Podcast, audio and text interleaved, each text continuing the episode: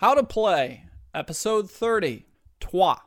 Hello and welcome to the How to Play podcast, coming to you from the How to Play studios in Buffalo, New York. This is your host, Ryan Sturm, and this podcast is about learning and teaching games. In each episode, I give an explanation of how to play a game, just as if I was sitting across the table from you and we were about to play the game together. This podcast is intended for use in learning about a game you may not know much about, learning how to play a game by yourself, or to serve as a model on how to explain the rules of this game or others. If you like the show, join and participate in our guild at BoardGameGeek. For more information about all the How to Play podcast episodes, the corresponding teaching guides, and the discussion forums, refer to the How to Play Geek list, for which you can find a link there at the guild. You can also check out our website, www.howtoplaypodcast.com, where you can support the show with a PayPal donation, and I can be contacted at the guild on BoardGameGeek or directly at my email address, howtoplaypodcast@msn.com. Now let's get to today's episode. Hello everyone, thanks for listening. This is your host Ryan Sturm, and today, due to a vote there on the How to Play Geek list, the winner by just a few votes was this game, Troyes. If you would like to get involved in picking the future games on the How to Play podcast, go check out that geek list. There's a link to it there at the guild. So today is August 17th, 2011, and instead of enjoying the beautiful August weather today, I am down in the How to Play studios, locked in until I complete this recording here for you. That is my love for you, the How to Play listener. So that's right, we are covering Troyes. This game is spelled T-R-O-Y-E-S, and so a lot of people, when they first see it, they immediately say Troyes, because, you know, here in America, we get used to that oi sound. We just love things like Detroit. But since it's a French city, it is Troyes. So, you know, if you want to sound more cultured, I really suggest you take that OY sound and make that WA sound, you know, no matter what word you're using. I do it all the time. It makes me sound much more cultured. For example, if you were out at the park, you could say, "Hey everyone, look at that bois playing with the Troyes. And since he is allergic to regular milk, his milk must be made out of soie beans." And everybody just is so impressed, and they fawn over you and get you glasses of Pinot Noir, and it's really just fabulous. So from now on, replace all your OYs with the WA sound, and people will be very impressed. So this is a very new game. This came out this year, and it's still a little bit hard to get, but from what I understand, more copies are becoming available. It was published by Z-Man Games here in 2011. The French designers, it looks like, will not thank me for the pronunciation of their names, but I'll give it a try. We've got Sébastien Dujardin, Xavier Georges, and Hélène Orban. I did my best with those gentlemen. Thank you for this great game. You know, since it is so new, I've played the game 4 times, but I've really enjoyed my playings of it thus far. It plays with between 2 and 4 players and scales very well for either 2, 3, or 4. It's got about a 90-minute time frame, so a nice weight. You know, it's a pretty heavy game in those 90 minutes. So I really like this game. I don't know if I love it yet. I'll have to play it a couple more times, see if it's going to make that top 50. It's got a very innovative use of dice. Everyone rolls dice, but you're not really at the mercy of dice. The dice just give you the different set of options that you have. And now it's nice to roll higher dice, but you're not going to be pinned into a corner if you just roll low dice. You have some other options. It has this really neat cooperative mechanism. Even though it's a competitive game, there's one element of the game in which the players can do something that helps all the players, which is pretty unique. And due to the nature of the game, there are these activity cards, and only 9 out of the 27 are used in each game. So in each play, you're going to have different ones of these tradesmen in play, and that's going to make for a different experience each time, which is pretty nice. It has an interesting thematic integration. It's not real themey, but you can tell there's definitely a connection, and there was some thought put into how are we going to match the theme of what's going on with the use of these dice. Who won't like this game? Well, you know, it's not chock full of theme. It's definitely a Euro game, so people who enjoy Euro games are going to like this one in general. It is a bit of an optimization game. There's a bit of that, you know, just trying to figure out your best move in order to score you the most points, and if that doesn't appeal to you, then this game isn't probably going to be for you. There's a little bit of nastiness in the game in that players can steal other players' dice and that all players roll the dice. And you can use the dice from the other players, taking it away from them. So if stealing things from other players is something that turns off the players in your game, they may have an issue with that. But it's a very fine game, worth picking up, worth giving a shot. Let's talk about the complexity rating. This game is a black diamond. You know, it reminds me a little bit of when we did the Reef Encounter episode. It is complex, but it's not as complex as the rulebook might lead you to believe. I don't think the translation was very great in that rulebook, and it just isn't set up very well for someone who's trying to learn the game for the first time. So maybe I can help you a bit with that. But it is definitely a gamer's game. But at the same time, many of the mechanics are intuitive, and with a well-organized explanation, players will catch on to the basics. But you know, I think the strategy of the game, this is one of those games, it takes a game to start to get better at that game and be able to play it more effectively. So Troyes is a black diamond. So let's get into our hook, which is our intro, then the meat, and the hamster with some basic strategy. If at all possible, try to have the board and some of the cards there in front of you. If you have the game, that's the best situation. If not, get online, look at the board, look at the cards, so you have an idea of what we're looking at here to help you with your understanding. All right, let's get into this. I want to thank everybody for your contributions recently. I've had some donations. If you haven't donated yet, I'd really appreciate your support. In fact, maybe at the end of this episode, I can give a shout out by name of all the people who have donated to the How to Play podcast. I did have one donation who had a request, and his request was for less silly voices. You know, sometimes when you're in the How to Play studios by yourself, you know, you have to start talking to yourself in silly voices in order to keep yourself entertained. So for this episode only, just for you, sir, I will not do any silly voices during this episode. But I'll tell you what I did. I took your donation and I invested it in a software package of 3,000 sound effects. Oh, yes. Yes. What is that? Is there a sheep here in the How to Play studios? Oh, no. Oh, no. There's a sheep. Oh, there's chickens down here, too. Oh, it's starting to rain. It's raining down here. Can you believe it? My laptop is going to get all damaged. Oh, I'm going to need more donations because I'm going to need to buy. It looks like the rain has stopped. Great. Okay, we can continue with the episode. Let's get to the hook.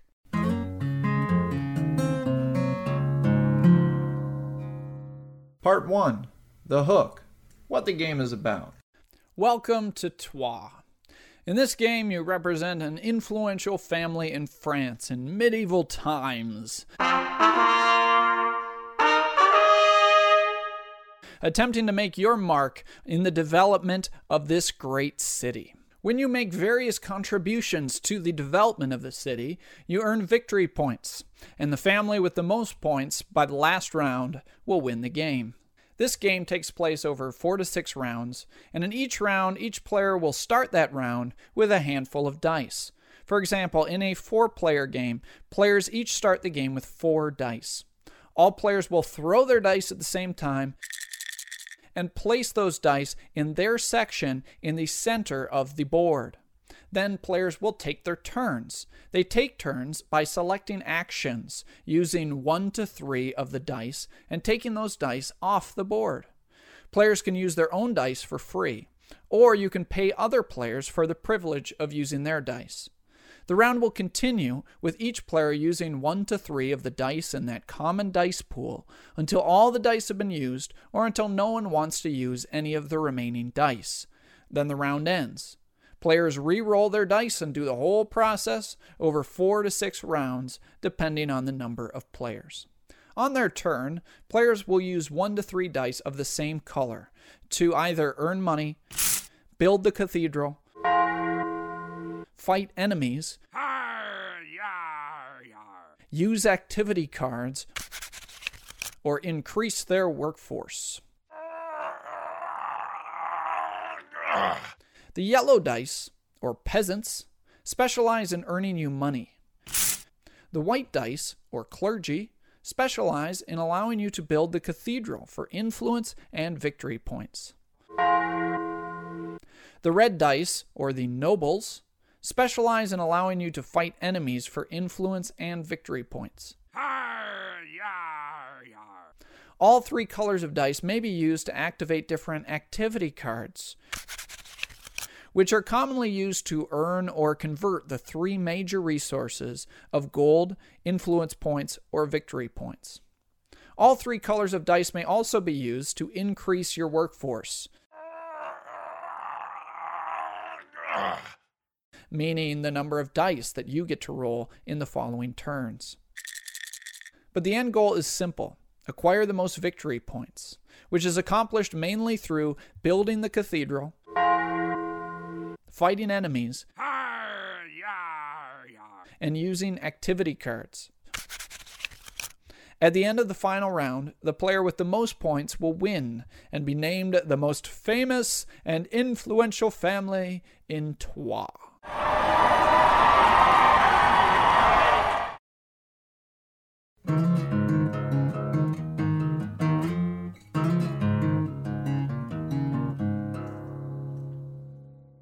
Part 2, the meat, how to play the game. Okay, so this game, like a lot of these games, has a lot of phases and such, but really the heart of the game and most of the big decisions happen in this action phase. So I'm going to go over this action phase first and the different things you can do in that action phase, and then we'll go back and go through the whole flow of the game. The action phase. So this is really the big part of the game, like I described. In a four-player game, everybody's going to get four dice, and you'll roll those dice. They'll be red, white, or yellow, and then place them in your section. There's a big circle in the center of the board, and you'll put your dice in your section to show that those are your dice. But there'll be a big circle of available dice, and the players will take turns taking one, two, or three of those out of the circle in order to take actions. There will also be a couple neutral dice that don't belong to anyone at the beginning of the game, and they'll go in their own little neutral wedge. So we're going to go over what you can do with your 1, 2, or 3 dice. All of the dice can be used to hire these tradesmen, or also to increase your workforce. And some of the dice have specific abilities based on what color they are, whether they are red, white, or yellow. But to get into it first, let's talk about tradesmen. Each game will have 9 out of the possible 27 activity cards used in that game. And what the activity cards do is they show the players which tradesmen are available in that game, because players have the capability to place their meeples onto these activity cards so that they can become tradesmen and use whatever that special ability that card grants. So the activity cards show you the different possible tradesmen or special abilities that the players can get. And in the setup of the game, for each section, there are 3 possible tradesmen that could come out. So you're going to shuffle those out, and in turn 1, you're going to have 1 of 3 possible red tradesmen, 1 of 3 possible white tradesmen, and 1 of 3 possible yellow tradesmen. The same thing will happen in the second and third rounds. You're going to get a new red, white, and yellow tradesman, marked as the round 2 tradesmen, and they get a little bit more powerful as they go from 1, 2, and 3. So these cards will come out. In the first turn, we'll have a red, a white, and a yellow card, and they are called activity cards. And essentially what they are is occupations that you can give to your workers. The 4 dice that you have, they're going to be red, white, or yellow, and that represents sort of the people that you have under your control in the village. If you have yellow dice, then those are peasants. If you have white dice, then those are clergy. And if you have red dice, those are nobles. And each of the tradesmen, red, white, and yellow, have special abilities sort of based on what color they are. The red ones generally help fight with the enemies. The white ones usually impact your own dice, or they help you with that cathedral. And the yellow dice, a lot of times those peasants earn you money. But in order to use that ability, you have to first learn that occupation. Learning an occupation requires a citizen. So you have these dice, and the dice give you the ability to take actions. But another resource that you have is the number of citizens that you have, and these are simply meeples. Your meeples, or your citizens, can go in essentially two different spots. There are yellow, white, and red boxes on the board, and that represents meeples that give you dice. So, for example, if you have two meeples in the red box, that's going to allow you to roll two red dice. In the setup of the game, we're going to take turns placing our meeples into the red, white, and yellow boxes to determine what colors of four dice that we're going to roll. So, for example, you might have two meeples in the red box, one in the white, and one in the yellow. And so you'd roll two red, one white, and one yellow dice to begin that first round. So the first place those citizens can go is into those red, white, and yellow boxes. The second place they can go is to become tradesmen. And when you have a meeple on a tradesman card or an activity card, you are able to use that ability. To start the game, you're not going to have any of those.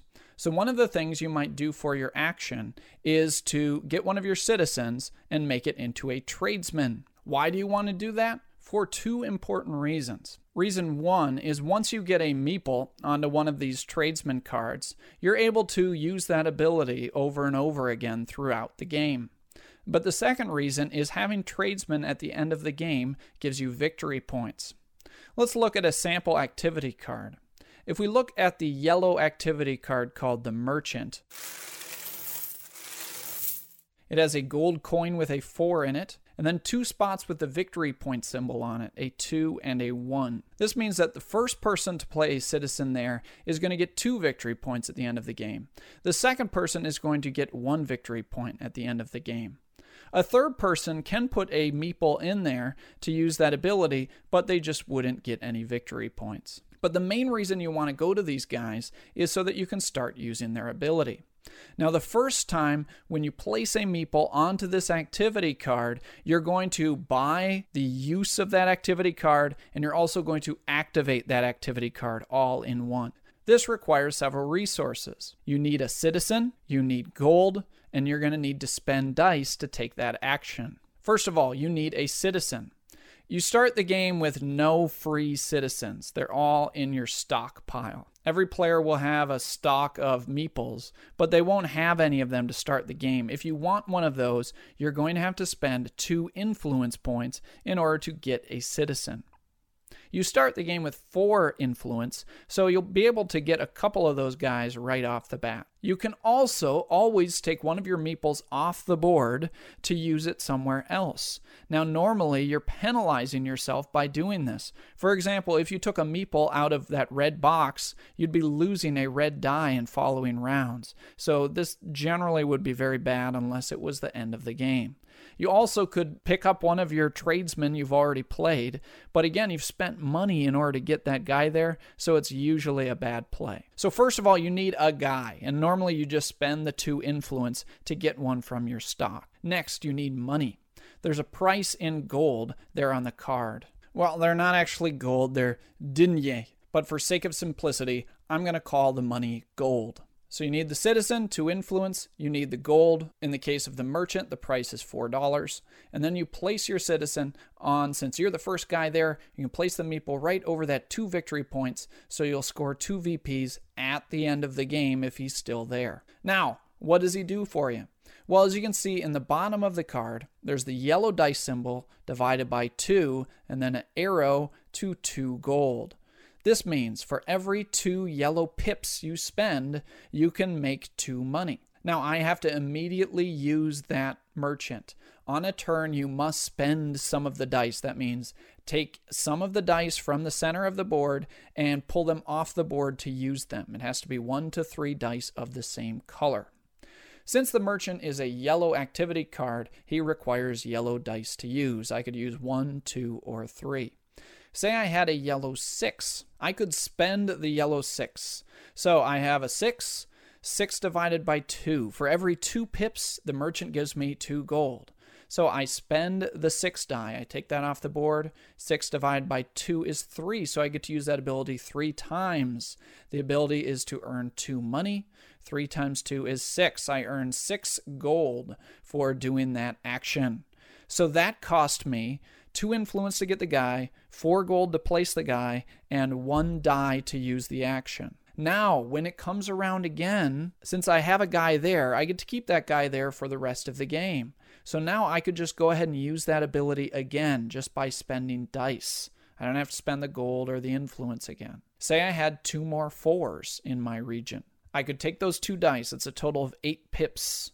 And say I'm going to use the merchant. Take those dice off the board. 8 pips divided by 2 is 4. I get to use that ability 4 times. 4 times 2 is 8 gold. That earns me 8 gold. And then in future rounds, I can use this merchant again and again as a good way to earn money. I just take yellow dice and turn them into money. And at the end of the game, I'm going to get points for that merchant. So you can see how these activity cards will be useful. And that's how a lot of those activity cards work. You spend the dice, and usually they give you resources, or they let you convert some of the resources. For example, converting gold into influence or something like that. Now, some of the tradesmen have abilities which let you pump up future actions. And how these work is you don't actually get anything when you do the action, except for charge cubes onto that activity card. And what that will let you do is in a future action, pump up a future action.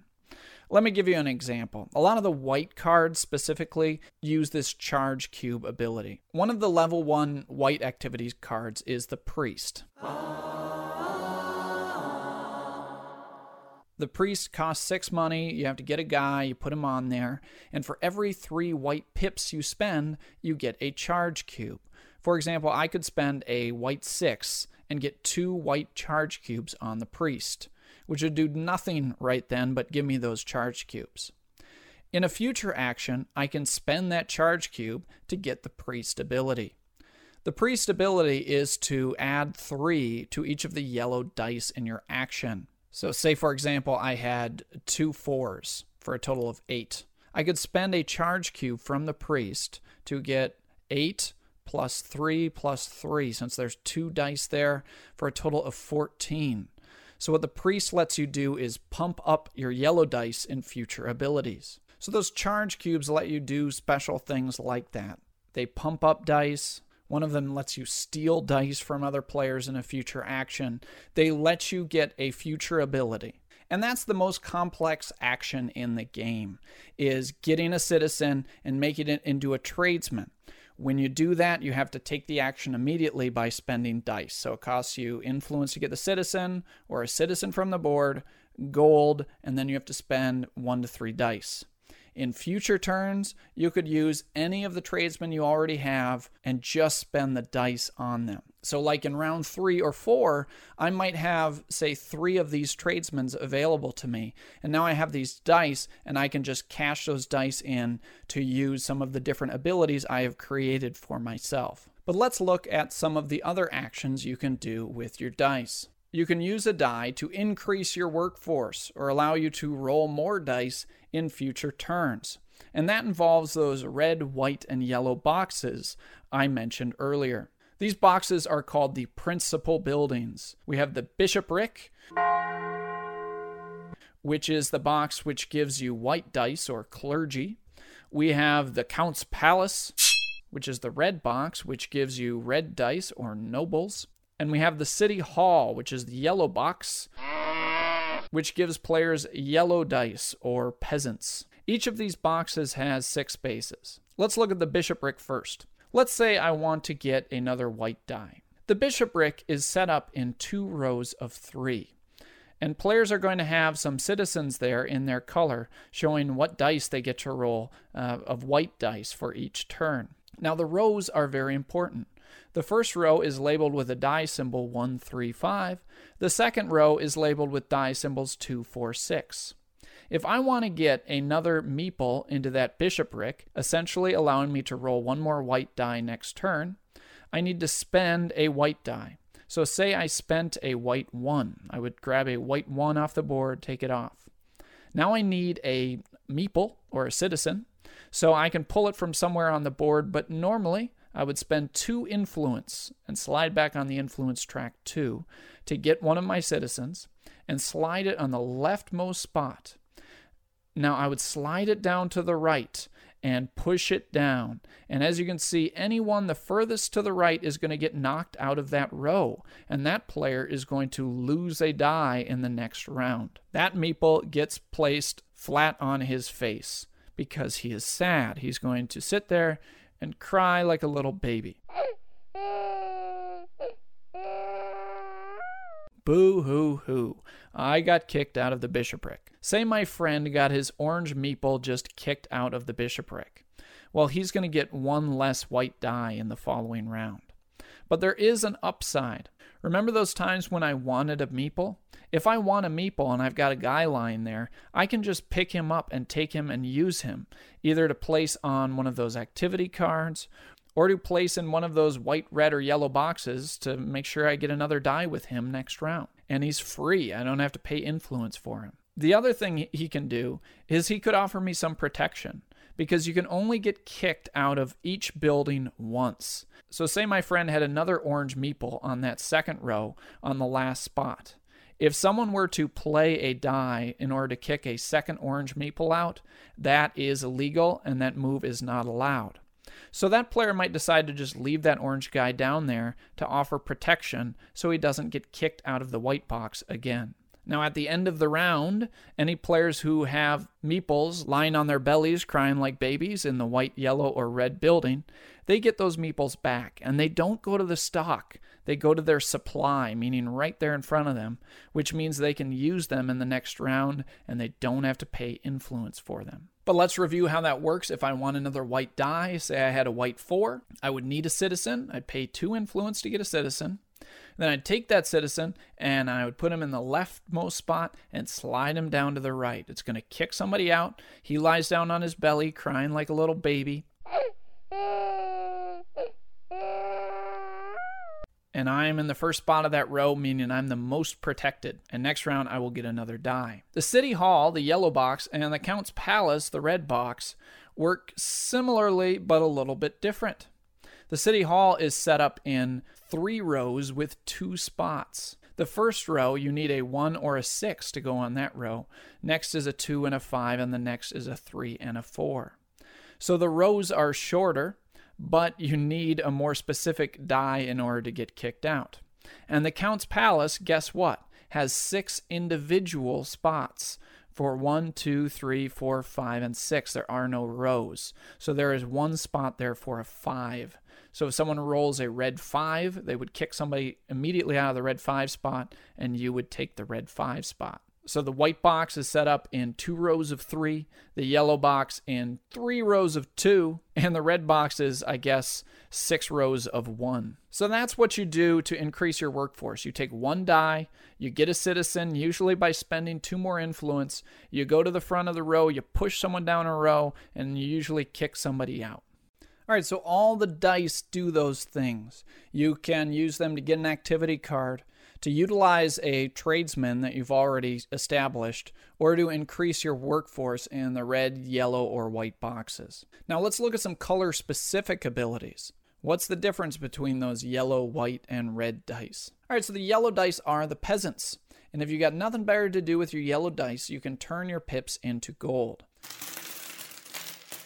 You can spend dice to divide the pips by 2 and get that much money. So say I had 3 dice with a total of 14 pips on them. I could take all 3 of those dice off the board, 14 divided by 2, and earn 7 gold. What do you use gold for? Well, you use gold to established tradesmen, as we described earlier, but you also can use gold to buy other people's dice during the action phase. And we'll talk about that more in a little bit, but gold is an important resource to have, and so using those yellow dice to turn them into gold is not a terrible thing to do. Obviously, like we looked at the merchant converts pips to gold on a 1-to-1 basis, so that's definitely a better ratio, but that's the advantage of establishing those tradesmen. Next, the white dice, the clergy. You can use white dice to build in the cathedral. You want to build in the cathedral because you earn victory points and influence points. Building the cathedral is very simple. You're going to be placing cubes in columns labeled with the dice numbers 1, 2, 3, 4, 5, and 6. So you can take a white 2 off the board and put your cube in that column.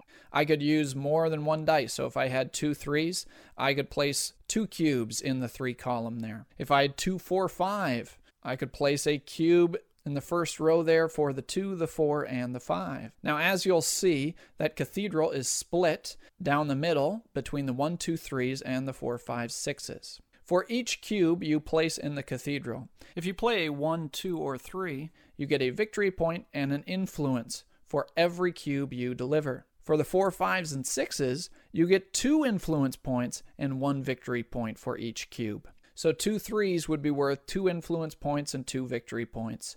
2 6s would be worth 4 influence points and still just 2 victory points. So you want to build there because it gives you influence and victory points, and you also want to build there because you get penalized if you don't help build the cathedral.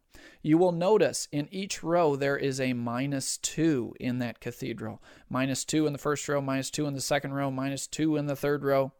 What that signifies is at the end of the game, if you did not contribute at least 1 cube to each row of the cathedral, then you'll get penalized -2 points. You'll have to pay those back for each row you didn't get into. Now, -6 is pretty harsh because this game you only score about 30 or 40 points. So you're going to probably want to try to avoid that penalty. So something great to do if you had 3 white 6s, you could lay all 3 cubes in the 6 column, and then you would be probably set for the game, and you wouldn't have to go there again unless one of those nasty event cards came out, which we're going to get to. But building in the cathedral is a nice source to get influence, which is an important resource, and gain victory points, which is how you win the game. Next, red dice. Red dice are your nobles, and they're good at fighting. One thing we haven't mentioned yet is that 2 event cards are going to come up to do nasty things to the city. And these nasty things, they're going to do the nasty things, not those nasty things, just, nasty things, not nasty things like Janet Jackson nasty. But they're going to do things anyways that harm all of the players. Now I have that song in my head. I haven't thought about that one for a few years. Anyways, you're going to be trying to defeat these bad cards that are going to come up. The red dice specialize in a couple things, but one of their main uses is in defeating these red cards. Because each turn we're going to get 1 red card for sure, and the red card will tell us we'll either get a white or a yellow card. So the red dice are good for fighting at least one of the red cards each turn, whereas the white or yellow dice aren't able to fight as many cards. How do you fight cards? Simple. You're simply going to spend dice, and you're going to get flags based on the number of pips that you spend. Let's look at an example. Skirmishes is a simple sample event. Skirmishes has 3 flags on it. That means you need 3 batches, essentially, to defeat it. It tells you how much each batch requires. There's a symbol that says red dice divided by 3. That means for every 3 red pips you spend, you'll get to place 1 of your cubes, and when all 3 flags are covered, then that event has been defeated. So in this case, you need a total of 9 pips to defeat the entire card. So if I had a 5 and a 4, I could say, all right, I'm going to use these 9 red pips, get 3 flags here. This gives me influence and victory points. When you place a cube, the spaces on the event cards have flags on them. For helping defend the city, you earn influence. For each cube that you place, you get an influence on the influence track. When the event is defeated, you also will earn victory points. There's a first place and a second place reward on the card. Skirmishes is a pretty easy one. So first place is 2 points and second place is 1 point. Whoever did the most gets the higher value. Now, if you contributed all of it, if I did all three cubes, I would get both first and second place and get 3 total points. If the players tie for cubes, which this is a bad example, but if I had one with 4 flags on it and we both had 2, we would add the amount of points and divide. If there's a tie for second place, then you divide the points and round down, which oftentimes is 0. The card also goes to the player who had the most cubes that they contributed to it. That card may be worth points at the end of the game. If there's a tie for the number of cubes, the player who fought the event first gets the card as the reward. Again, that may be worth points. So red dice can be used for many of those events, but also some of the events are white or yellow. And in those cases, you would obviously use white or yellow dice to get the flags or the points. There's also one event that's pre-printed on the board there called marauding, and that happens every turn, and you can continue to fight that. And once it's defeated, you can hand out the victory points, but then it just comes back for the next turn. So that just gives you an outlet for dice. It's for red, white, or yellow. You can put cubes on that marauding event. Now, red dice have another special ability that we'll get to in just a second. But first, let's review all the things that you can do with your dice during that action phase. All dice can be used to hire and activate a tradesman. Of course, you also need to get a citizen or a meeple by spending influence and spend gold. You can also use red, white, or yellow dice to activate one of those in-play tradesmen. Or you can use one die to increase your workforce by placing that die and sliding down and kicking someone else's meeple out. So you're going to get their die for that next turn, as there's a fixed number of 18 dice in the game. Now, yellow dice can be used to what's called farm. You divide the pips by 2 and get that much money. You also use them to fight some events. White dice can be used for building in the cathedral. Remember, you want to get 1 in each of the 3 rows, and you get victory points and influence for doing that. And it can also be used to fight some of the events. And red dice are most valuable for fighting those event cards. Now that you know how dice are used, you have a general sense of what we're doing here. Let's back up and go through the full flow of the game. The phases of the game. The first thing we're going to do to start the game is set up with our initial citizens. In a 4-player game, you're going to get 4 of these guys, and we're going to take turns placing them in the red, white, and yellow boxes so that we each have 4 different dice to roll. You'll have your randomly determined start player, and they will pick one of the boxes to start in. Remember those red, white, and yellow boxes? The reds are all individuals, the whites are in 2 rows of 3, and the yellows are in 3 rows of 2. So when you're going to place, it's an obvious decision. You want to go furthest to the left in the beginning because those are the safest spots to be in. So say I was chosen as start player. We're in a 4-player game. I would begin. Maybe I would place in the upper left of the white box because that takes a while to get kicked out of. So I'd place 1 meeple. 2nd player would place. 3rd player would place.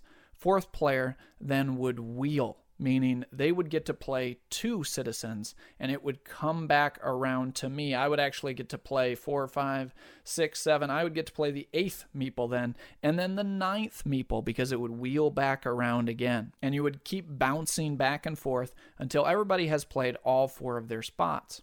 Now, in a 4-player game, there are 18 spots there available. 4 times 4 is 16. There's 2 extra spots. There are gray neutral meeples. And so you're going to place those gray neutral meeples in the leftover spots. There is a neutral wedge in the middle of the board. I guess they call that the city district. And usually we have the start player roll for the gray player. And those are dice that are rolled and placed into that gray area. So that's how players start, with the 4 spots that they get to begin the game. Your other meeples are placed to the side because you have to pay for them if you want them. Now, you're ready to begin the game. That's the only time that's going to happen. You initially set out how those meeples are to start. Now we're ready to get into the normal phases. First phase is to reveal the tradesmen or activity cards. So you flip over the number 1 white, red, and yellow card. Remember, each one of those could be 1 of 3 that are provided in the game. And players are going to look at those and help decide how they're going to use those to develop a strategy to score some points. Now be aware, there are 3 stages of these activity cards that come out, but there's going to be more rounds than that. In a 4-player game, for example, you're only going to do this for the first 3 turns. The idea being in that the first 3 turns, the game sort of builds and players start getting those tradesmen. And then in the later rounds of the game, you'll have some of those tradesmen established. So the game is more about using those abilities that you have than in those last rounds to score the most points. In a 3-player game, you only play 5 rounds. You get more meeples to start with, which means you get more dice, which means you get more actions. So it all kind of balances out nicely. The next phase of the game is to get paid. Everybody gets $10 minus your salaries. What is your salary? Well, those nobles and clergy are expensive. For each noble meeple you have, you lose 2 from your income. For each clergy you have, you lose 1. So say I had 2 nobles and 1 clergy. Each noble costs 2, the clergy costs 1. That's a total of 5 salaries. Taken away from my income of 10, I would only make 5 gold for that turn, so I would get 5 gold. Players are going to get somewhere between probably $3 and $8 each time, depending on where they have their meeples at. The next phase is called assembling the workforce. This sounds really fancy, but all it means is you roll your dice. So you get your dice based on where your meeples are. Say I had 2 red and a yellow and a white. I'd get those 4 dice, and I'd roll them up. And the start player would roll those neutral dice. And then you would place them into your central region so everybody can see the dice that everyone has. Next, we get to the event phase. This is where the bad, nasty stuff, the evil, maybe I should, I guess, naughty? No, definitely not naughty. The terrible, the horrible, the wretched stuff, the wretched tragedies or events happen to the people in the city.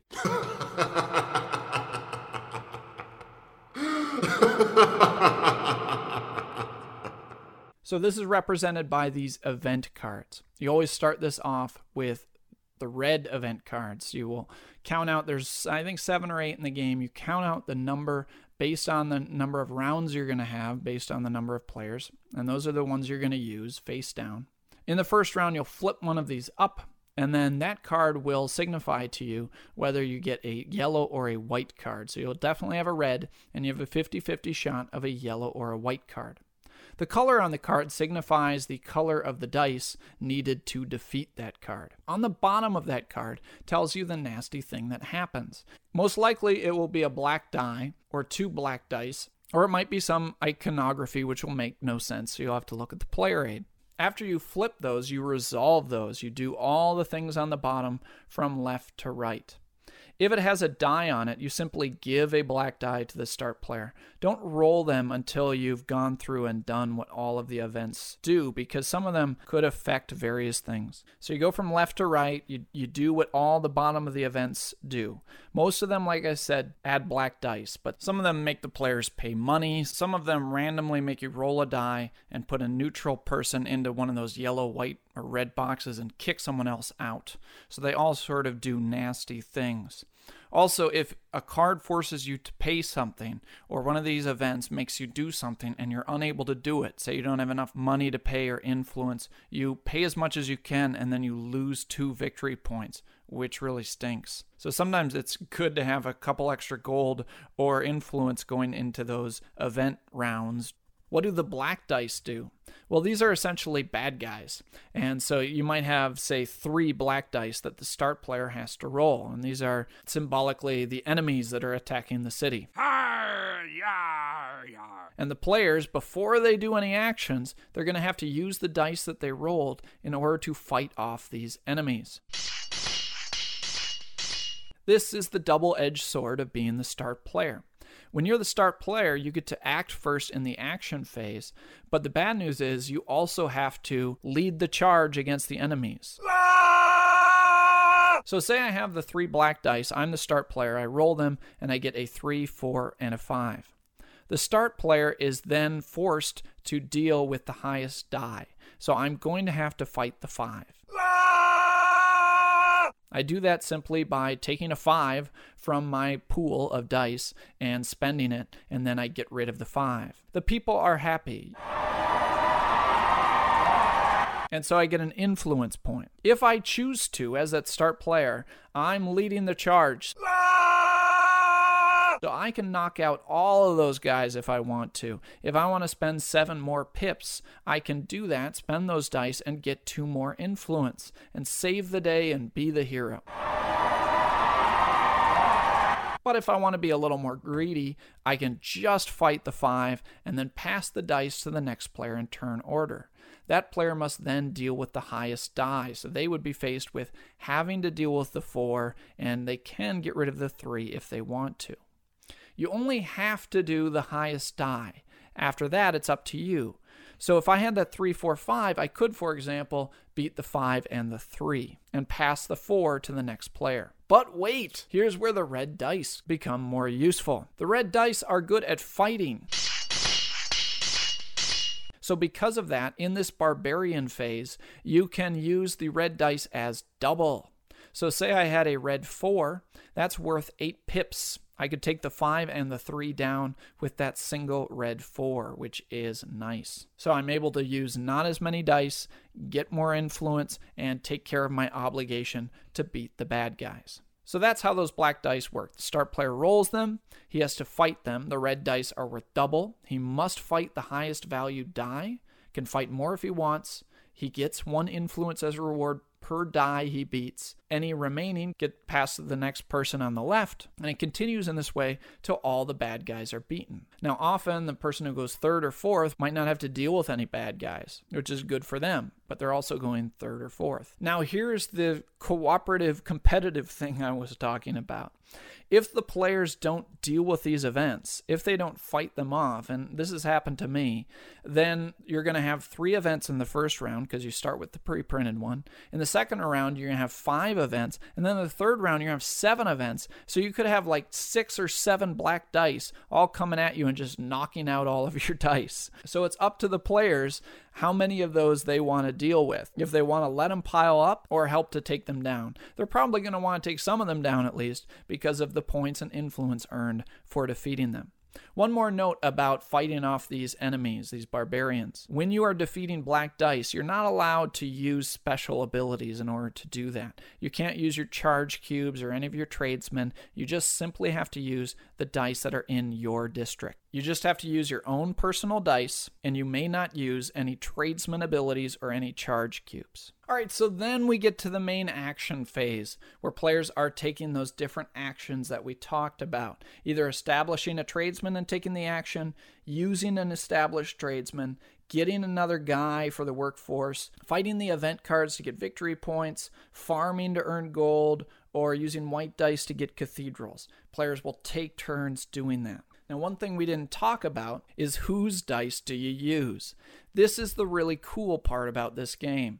You're not limited to just the dice that you rolled. You can buy dice in other players' districts. This adds a very interesting timing element into, do I use my own dice first because they're free? Or do I buy those dice because I know he really wants to use those? Remember, on your turn, you're going to use up to 3 dice. They have to be the same color. When you buy dice from other players, the pricing is a little bit funky. If I just want to buy and use immediately just one of your dice, the price for that is just 2 gold. If you want to do a 2-die or a 3-die action at once, the price for that gets much steeper. If I want to use your 2 dice, that costs me 4 gold for each die. So that's going to cost me 8 gold. I'm also allowed to use one of yours and one of mine to do a 2-dice action at once. But since I'm doing a 2-dice action, it costs 4 gold for each die. So if I'm buying 2 dice from other players and they're not mine, then that would cost 4 plus 4, 8 gold. Now, if I want to do the most powerful action, which is to do 3 dice at once, now the price goes up very steeply. It costs 6 gold per die that I use. So if I only use one of yours and 2 of mine, then it's 6 gold. If I use 2 of yours and 1 of mine, then it's 12 gold. If I use 3 dice from other players, that costs 18 gold, which is a lot of money. Now, if you're making a lot of money, that may be something you can do, but usually you're not going to do that too often. Now remember that neutral player, that's where that neutral player comes in. If you see some of those gray dice that you like, you can pay the money to the bank at those same prices in order to use the dice from the neutral player. So that's how we do the action phase. We take turns, starting with the start player, and going around using 1, 2, or 3 of the dice from the board, remembering that anything you do takes dice off the board. So those dice are going to disappear quick, because players are going to want to use 2 or 3 if they can, so that they can get the most dice possible to use for actions, because more pips means more things that you can do. Eventually, there's going to be slim pickings left. If I don't see anything that I like, or maybe this will happen, you'll run out of money. Because if you don't have money, you can't take any actions unless you have dice left in your own section. If you're out of dice and you're out of money, you're going to be out of luck no matter what you want to do. Or maybe there's just no good options left. Maybe somebody has a yellow 1 or something, and you don't want to pay them $2 to use that. You get a reward for passing while there's still dice on the board. When you say, I pass, you take 2 gold and put it in your section of the wedge of the main circle, and it will go around like that. If it comes back to round to your turn again and players are still playing, you get an additional money to put in your section of the circle. The round continues until all the dice are gone, or all the players have passed. And it often may happen that all the dice are gone, everybody uses all the dice, so nobody earns money. Or sometimes it happens that there's one die there that nobody wants to use. So in that case, all the players might get $2, or maybe someone will get $3. But that's how the end of the phase works. If you pass while there's still dice on the board, you get $2. If it gets to be your turn and there's no dice left, then you just get nothing. And that's the end of the round. You take back your evictees, that is, the guys face down on their bellies crying because they're little babies. You take those guys who got kicked out, you put those in front of you, they're in your personal supply, you get to use those for free in future actions and in the next round. And then you pass the start player every round, which is important because that changes who gets those advantages and disadvantages. Remember, start player has to fight that first barbarian. But he also gets to play first. And that's the flow of the game. Going over it one more time real quick. In the second round, you'd flip up those second round tradesman cards. You'd get your money, $10 minus the salaries, 2 for the red dice, 1 for the white dice. You would roll your dice. Then you would flip 2 event cards, a red card and then a white or a yellow card. You would resolve all the events. If you didn't beat any in that second round, you might have 5 events that are all going to do nasty things to you. Then you're going to roll those black dice. The start player will have to fight by spending their dice. Remember, the red dice are worth double. Then you get into that main action phase. You go back to that start player. He gets to start, take that first action by spending 1 to 3 dice. He can spend money on other players' dice to use. And we go around until everybody passes. And that's how the game is played. Influence points. Okay, influence points. What are they good for? Absolutely nothing. No, they're useful for 3 very useful abilities. And we've talked about one of them quite a couple times here, and that is getting a new citizen. You're going to have citizens in your stock. In order to get another one, you need to pay 2 influence. And if you don't have influence, then you will be sad because you won't be able to get another tradesman or get another die. So a review, where do you get influence from? Well, you get influence from fighting those events, spending pips to beat those cards at the bottom of the board. You also get influence by donating to the cathedral. You get bonus influence when you donate those 4s, 5s, and 6s. And some of the tradesmen can get you influence as well. But hiring a new citizen isn't all influence points do. There's 2 other abilities that can help you mitigate those bad die rolls. You can, whenever you want and as many times as you want, re-roll a die that you have in your district, in your section, for 1 influence point. So you can take a chance, spend an influence, and hope that 1 or a 2 or a 3 improves, and hopefully that works out for you. Or if you have a lot of influence, you can spend 4 influence points to flip over up to 3 dice in your district. So, if you are well versed in 6-sided dice, you know that 1s will turn into 6s, and 2s will turn into 5s, and 3s will turn into 4s, and that will make you happy. So, keep in mind it's an up to, so if you don't think you're going to use them all, and someone might steal them, you might not want to do the full 3. Also, keep in mind that you can only mess with your own dice with the influence points. You can't re-roll or flip over other players' dice. You can use those, like I said, multiple times. If you're unhappy with the reroll, you can keep spending that influence. So you can see how lucky you feel. But using that ability is nice in order to help improve your options if you have some bad dice. The end of the game. Okay, so that's how the game works. You're going to play 4 to 6 rounds, and at the end of that, the game is over. And so we need to talk about the final scoring. So there's one more factor of this game we need to talk about. The character cards. This is a very interesting aspect of this game. At the beginning of this game, each player is going to get 1 character card who is going to influence in the final scoring of the game. Now, you may be used to that, of having this secret agenda of trying to do one particular thing to earn victory points.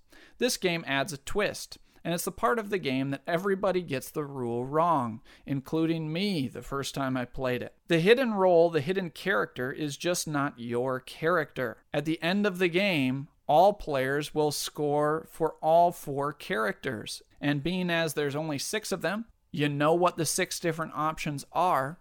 You can try to read the other players by their actions in the game and try to sort of copy and follow them, trying to get the things that they are getting so that you score points like they do. Each character card can earn you 1, 3, or 6 points for having enough of a certain item in the game. It's handy to have that player aid out so everybody can refer to what those different scoring levels are for those different character cards, because they need to know not just what's on their card, but they need to know what's on the other cards, as they should try to reach some of those levels for the ones they think that their opponents have. In a 3 or 4 player game, each player will have 1. In a 2 player game, each player actually gets 2 of these, so there'll still be 4 of the 6 characters in play.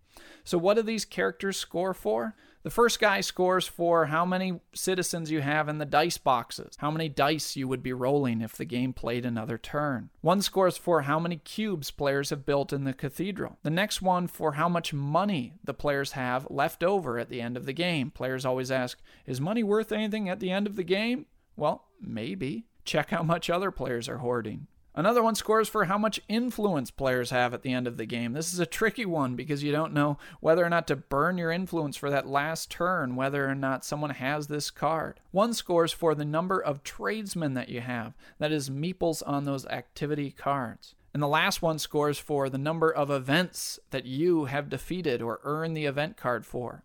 Remember how the person who put the most cubes on an event card got the card? This is why. If this guy comes out, you score for how many of those cards you have in front of you. So this is a really cool element to the game, in that you're trying to get stuff, but you're not quite sure which stuff you're getting.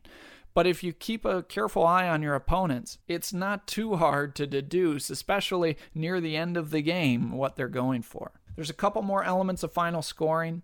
If you have a cube on an event that wasn't beaten, you get 1 point for each event that you have at least 1 cube on. You also go through and you pick up all your meeples on those tradesmen, and then you get points for those. This is the time you would check each row of the cathedral and make sure that each player has at least 1 cube in each row. If they don't, they lose 2 points for each row they are missing. And so you total that all up. The victory points you earn throughout the game by converting them from tradesmen, or from beating event cards, or from donating to the cathedral. You also get points for those tradesmen, and the points for the character bonuses, minus the points for not building in the cathedral, a few points for having leftover cubes on the events, and the player with the most points is the winner of the game.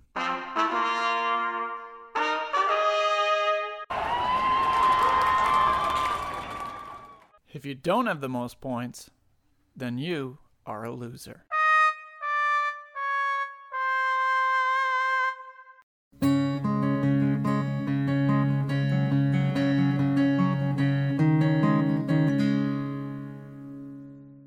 Part 3, the hamster. How to win the game. A lot of people approach this game as if they're playing a game that it's not. This is not really a worker placement game. Yes, you start with 4 dice, and you rolled those dice at the beginning of the game, and you placed those dice in a section that was called your section. But no, those aren't actually your dice. You don't have 4 dice in this game. You have 18 dice. You really need to look at the big picture. You need to look at the whole circle. You need to look at all of those dice and decide what is your best move first. Because those dice are going to disappear quickly. You can't decide, oh, I'll just use these 2 white dice this turn, and the next turn I'll use my other 2 yellow dice. Because guess what? Your yellow dice are not going to be there next turn. So you need to decide, what do I need to do now? Knowing that you can use other players and other players can use your dice. So the dice are going to run out quickly, more quickly than you would think maybe. So you need to predict which of those dice are going to disappear first and which is your best move. This is where it becomes important to use multiple dice, because when you use 2 or 3 dice, that prevents you from losing those dice. It's also very handy to be that start player because you get first crack at those dice. You also might even want to look at the other players and say, all right, if I were him, what would I want to do with these dice? And it might give you a little nasty idea of which one to poach. Keep in mind that there are 3 critical resources in this game: the money, the influence points, and dice. You have to try not to run low on any of them. So that means, having a yellow guy is probably good because that's going to be able to get you some money. And being able to have a way to get money more than just the farming doesn't earn you very much money, can be important. You need to continue to earn influence points, as influence points give you flexibility in getting more guys or in re-rolling when you have to. And dice. Don't forget to use actions to spend one of your dice to put in the red, white, or yellow box to get another die for the next turn. The number of dice in the game is a zero-sum game. So when one of the other players steal dice, they take them from the other players. If you don't keep in that race, you may find yourself with 2 or 3 dice on the last turn, which you really don't want to have, just that few number of dice, especially when the other players are rolling 5 or 6. So I know it takes an action and sometimes you don't want to do it, but you have to commit some dice to getting more dice. Don't forget about your influence points. Those can be so critical, and looking at that dice saying, I just can't do what I want to do. Well, re-roll the dice, dummy. You have that ability. Don't forget. And sometimes the most wise move is, even though you don't want to cash in for, flipping them can be a very powerful ability. The other thing not to forget is that you can always pull your citizens off the board. So if you really get stuck in a bind and you're out of influence, the nice situation is if you can pull those guys who are lying on their belly crying. You can grab those guys for free, but also if you really have to, especially in those last turns of the game, pull them out of the red, white, or yellow box. You probably don't need them in that box anymore, especially if it's that last turn. Don't forget, you can always pull the citizens from anywhere off the board to put them somewhere else for free. Beating events. Like I said, if you let all those events pile up as a whole group, you're going to be in for some shorter rounds, as those barbarians are going to knock out most of your dice. But when you do take on those events, look at the events and say, which of these events does it most benefit me to get rid of? If there's the one there that steals money from people, and you have a great tradesman that allows you to earn a lot of money, let those peons suffer. Make them pay their money, because you're getting plenty of money, you have a way to get money, and they don't. I would say in my Mr. T voice that I pity the fool who don't have a way to earn money, but I'm not allowed to use silly voices in this episode. And lastly, especially as you're getting near that end of the game, don't forget about those character cards. Remember, everyone's character card is going to score for everyone. Know their scoring levels. You can max out, and if you know that the influence guy scores at 5, 10, and 15, you might know that, all right, I got to sit at that 10 level, or I want to get up to that 15 level. Look at those cards on the player aid so you know where those scoring levels are. And especially at the end, the last couple rounds, you should really be able to determine what the other players are going for based on their position. Do they have a lot of cubes in the cathedral? Do they have a lot of money? Do they have a lot of event cards? And from that, sort of help that guide your last actions in trying to score just a few more points. And lastly, you got to come up with some plan for scoring points. Are you going to go hard into the cathedral? Are you going to beat a lot of events? Or are there a couple tradesmen there that allow you to convert into victory points? What is your method that you're going to use to score points? Because scoring points wins the game, and you need a plan for doing so. Of course, the wonderful thing is the number of different paths you can go down to score those points. And with those different tradesmen, those different paths can change with each game. So I hope you enjoyed this explanation, and I hope you enjoy your first few games of Troyes. Good luck, and have fun.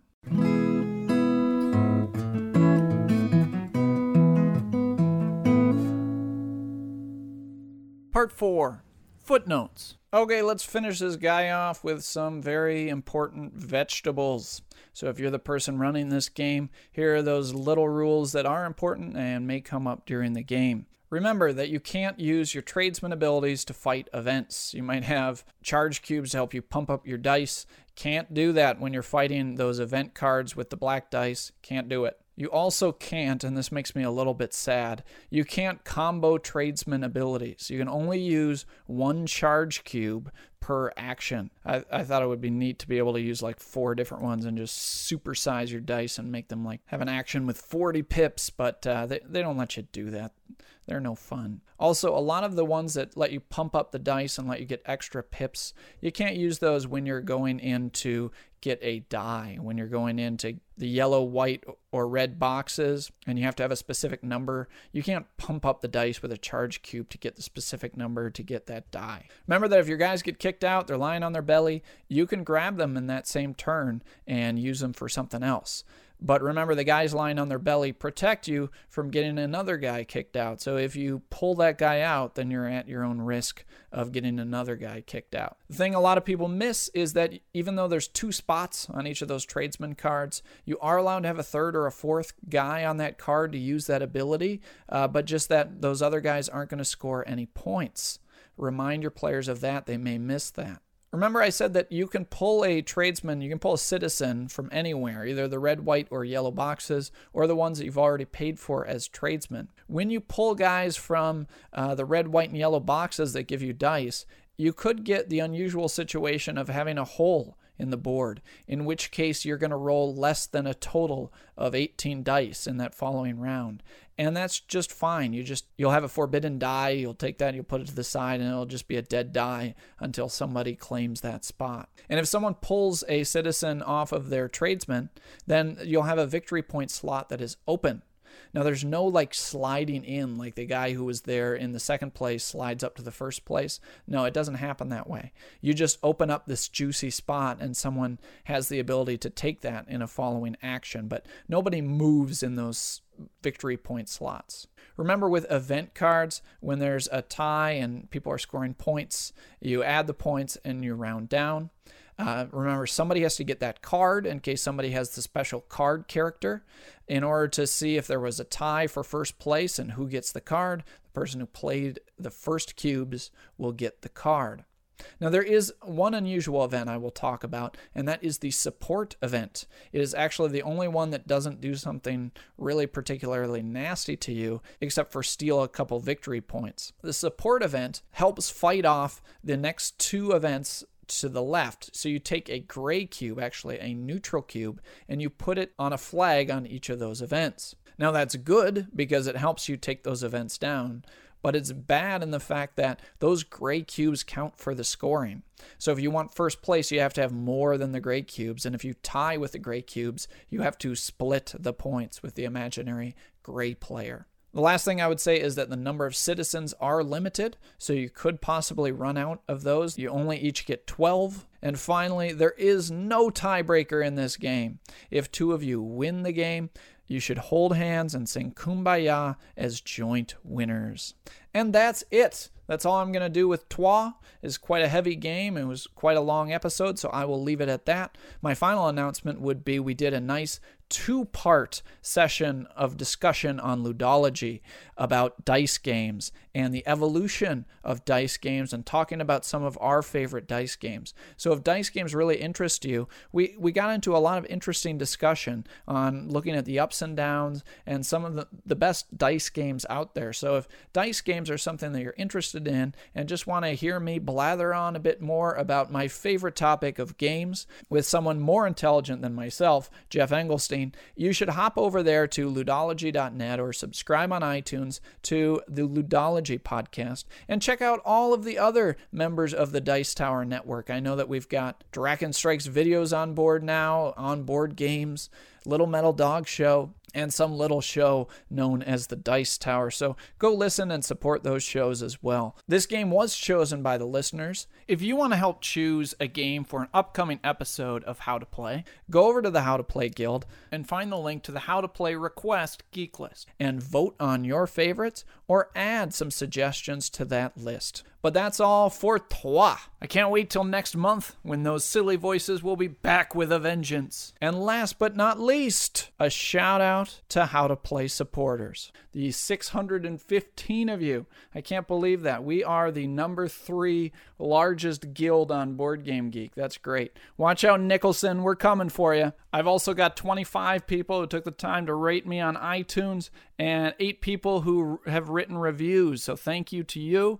And about 40 of you who have helped pay the cost for the show by making a PayPal donation. I'm not making any money here, but these people have helped me to break even. And you're so nice, I better thank you by name, at least by first name. Thank you to Chris, Alejandro, Dean, Brett, Mark, Gerald, Edwin, Frank, Thomas, Costas, Michael, Matthew, William, Robert, Tor, Glenn, Quality Time Games, Matthew again, you donated twice, you rule, Mark again, Christy, Marty, Paul, Stewart, Massimiliano. Hope I got that right. Matthew again, are you serious? 3 times? You're my heroes. Stefan, Luca, Stuart, Michael, Eugene, Baywai, Scott, Michael, Paul, Harold, Paul, Michael, Michael, Brian, Michael, Michael, Michael, Michael, Michael, Michael, Michael, Rob, and Michael again. Mike Amos has made several contributions to the show, especially early on. He was one of my first big supporters, and I've named this microphone the Michael microphone after my friend Michael Amos, who I believe is in Minnesota. So thank you to all of you. And if you're a long-time listener, please consider making a contribution. Maybe I'll even say your name and you'll be immortalized forever in podcast history. Ooh. And maybe then I can buy 3,000 more sound effects. Or maybe some of those games that you're hoping that I will do that I don't have in my collection yet. Or food for my baby to eat. That would be good too. So thanks again. I'm going to turn this microphone off and bid you all a great month of gaming. Thank you so much for listening. This has been Ryan Sturm of the How to Play podcast. 1, 2, 3, 4. This has been Ryan Sturm for the How to Play podcast. How to Play is written, recorded, edited, produced, promoted, and financed by Ryan Sturm. How to Play is not affiliated with any game vendor or game company. If you like How to Play podcast, I count on you to support it. You can help out by joining and participating in the guild, donating financially to the show, writing reviews, or rating the show on iTunes. Help talk up the show in your game group or on the forums at BoardGameGeek. We have no contests, no gimmicks, no advertisements, no plugs to game websites or companies. All of the show's content is free of all bias, save for one, my own, and that is due to your own continuing support. Please consider supporting the show in some way today. I love to hear feedback from you, and I can be contacted through our discussion forum on the Guild at BoardGameGeek, or I can be emailed at howtoplaypodcast@msn.com. This podcast's home on the web is www.howtoplaypodcast.com. Thanks again, everybody, and until next time, I hope you will learn, teach, and play great games. Thanks for listening. The How to Play podcast is part of the Dice Tower Network, the premier board gaming media network, featuring Ludology and the flagship podcast, The Dice Tower. For more information on these shows and much more, please visit www.thedicetower.com. Well, I managed to use about 37 of my sound effects so far, so you have 2,963 more to look forward to, but personally, I just can't get enough of this one. Hi, yar, yar.